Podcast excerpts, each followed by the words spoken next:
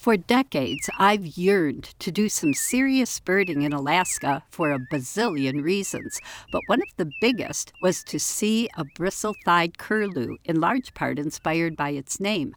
I could not imagine why any bird would have elongated feather shafts called bristles on its thighs, and scientists haven't figured out why either. I love birds of mystery and the scientific name Numenius tahitiensis is equally tantalizing.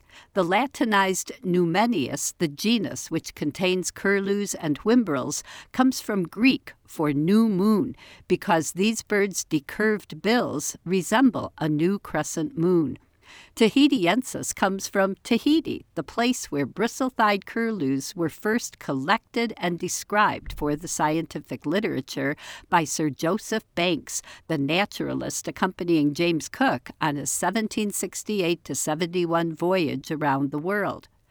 The bristle-thighed curlew winters in tropical Oceania, including Micronesia, Fiji, Tuvalu, Tonga, the Hawaiian Islands, Samoa, and French Polynesia. When my family visited Hawaii in 2000, I did not see one, but at that time it was considered a rare winter resident on the main Hawaiian Islands.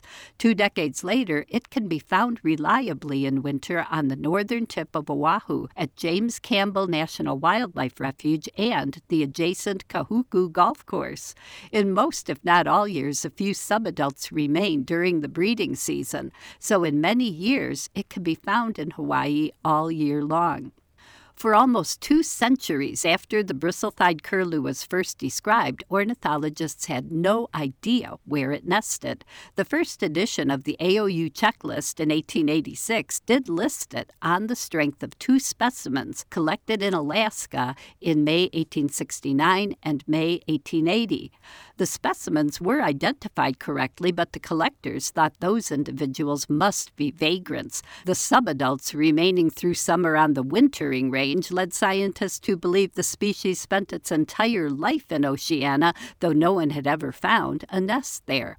Spencer Baird, the first curator at the Smithsonian, knew only of the older specimen when he wrote in his 1884 book, The Waterbirds of North America, that the occurrence of that specimen, quote, in a locality so remote and so unlike its natural haunt, can only be regarded as being something purely accidental, end quote.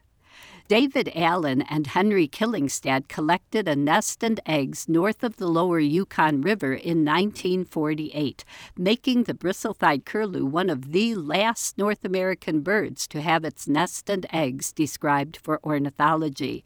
Now we know that this species' breeding range is restricted to small areas in the Seward Peninsula and the lower Yukon River, far from any settlements. Other shorebirds winter on oceanic islands, but the bristle-thighed curlew is the only shorebird in the world that winters exclusively on atolls and oceanic islands. During the autumn molt, after arriving on these islands, bristle-thighed curlews undergo a flightless period, also unique among shorebirds.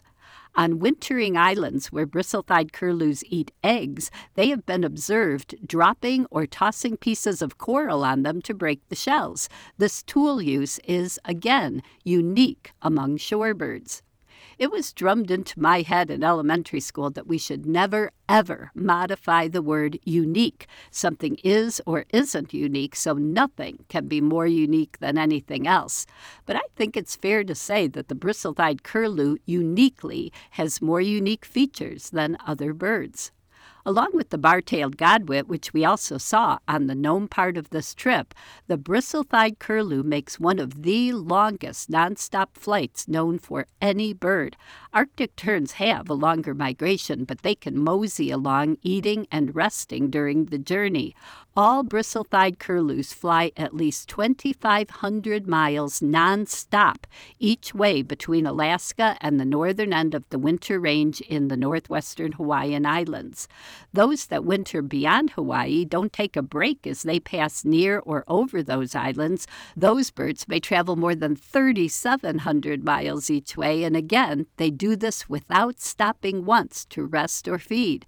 To accomplish this, they put on huge fat deposits to fuel the flight over open ocean, and they allow their stomach, liver, and other digestive organs to atrophy. They won't be using them anyway, and this reduces the load their wings must carry.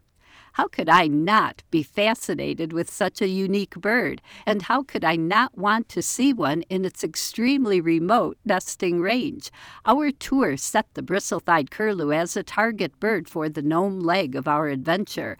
Finding it can involve hours and hours of searching on the tundra, walking and falling on tundra tussocks. Friends who had done it told me how arduous the search is, so I spent months before we left to get into shape for the long, grueling hike, or at least as in shape as a 70 year old woman can be.